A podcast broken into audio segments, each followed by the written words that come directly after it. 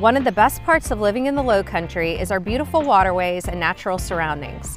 The Charleston County Parks and Recreation Commission maintains 19 public boat landings in our beautiful city. Wondering where to launch your boat? Here's a list of 10 public boat landings that get you out on the water. But before I begin, be sure to subscribe to our channel and stay up to date on everything Charleston.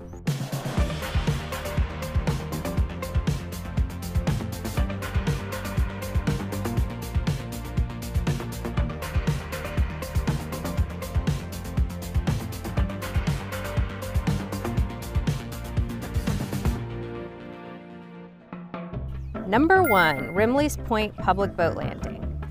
Beginning in Mount Pleasant, the Remley's Point Landing is a great spot to enjoy views of downtown and the Ravenel Bridge.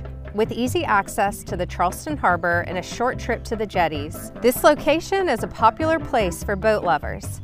If you've never been there before, it might be a little difficult to find at first, but it's well worth it once you do. Number two, Shem Creek. With a nice boat ramp and easy access to the harbor, Sullivan's Island, and Fort Sumter, the Shem Creek Landing is a great option for those east of the Cooper. Paddlers also enjoy the spot for its easy access into Shem Creek. And don't forget to catch one of the spectacular sunsets here before you go. Number three, W.O. Thomas Jr. Boat Landing. Taking views of the Ashley River from this location. Enjoy the covered picnic area or throw out a line. This landing offers three ramps and good parking for you to enjoy your day. Number four, Wappoo Cut Boat Ramp. The appropriately named Wappoo Cut Landing provides quick access to the harbor, Ashley River, and is part of the Intracoastal Waterway. With four boat ramps, it's a popular destination for boaters. Currents can be swift here though, so be cautious when launching and coming in. This landing also offers several picnic benches to take in the sights and sounds.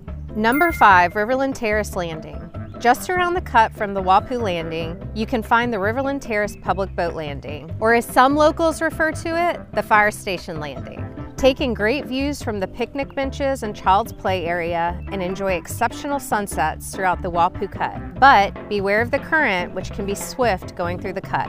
Number 6 Sol Legare Public Boat Landing. With a good amount of parking and room for multiple boaters to be launching simultaneously, Sol Legare Landing is a great place to check out.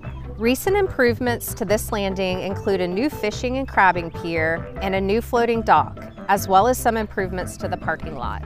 Number seven, Folly River Boat Ramp. The beach traffic may make it a challenge to get out here, but the Folly River Boat Ramp is worth it once you arrive.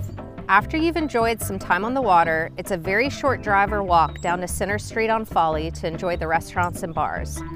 Number eight, Pierpont Boat Landing. A great place to launch your kayak, canoe, or paddleboard, the Pierpont Boat Landing is located in the middle of West Ashley. But due to a variety of constraints, launching a standard sized boat from here is not ideal. Number nine, Limehouse Landing. This landing is located right off a main road next to the Limehouse Bridge that connects Johns Island and West Ashley. Its convenient location allows boaters to quickly access the Intracoastal Waterway as well as Wolf Island or the nearby sandbar, popular spots for boaters to gather. And last on our list, Cherry Point Landing. Cherry Point might be a bit off the beaten path, but its proximity to quaint Rockville and access to the waterway with good parking makes it a favorite of many. Annually, during the Rockville Regatta, the landing sees a huge increase in traffic. The rest of the time, it's a great place to throw in a fishing line or launch your vessel. As with most places, these public boat landings can get very busy, especially on weekends and holidays. So plan ahead and be prepared. And to protect our beautiful waterways, please make sure to take all of your trash with you. In the end, we are all fortunate to have access to the beautiful low country waterways at these public boat landings. All right, y'all, that's a wrap on this episode of Lively Charleston. If you like this video, be sure to give it a thumbs up. And if you want to see more just like it, go ahead and subscribe and hit that notification bell. Thank you so much for watching and we'll see you next time. This bird is driving me crazy. like, that's all I can hear.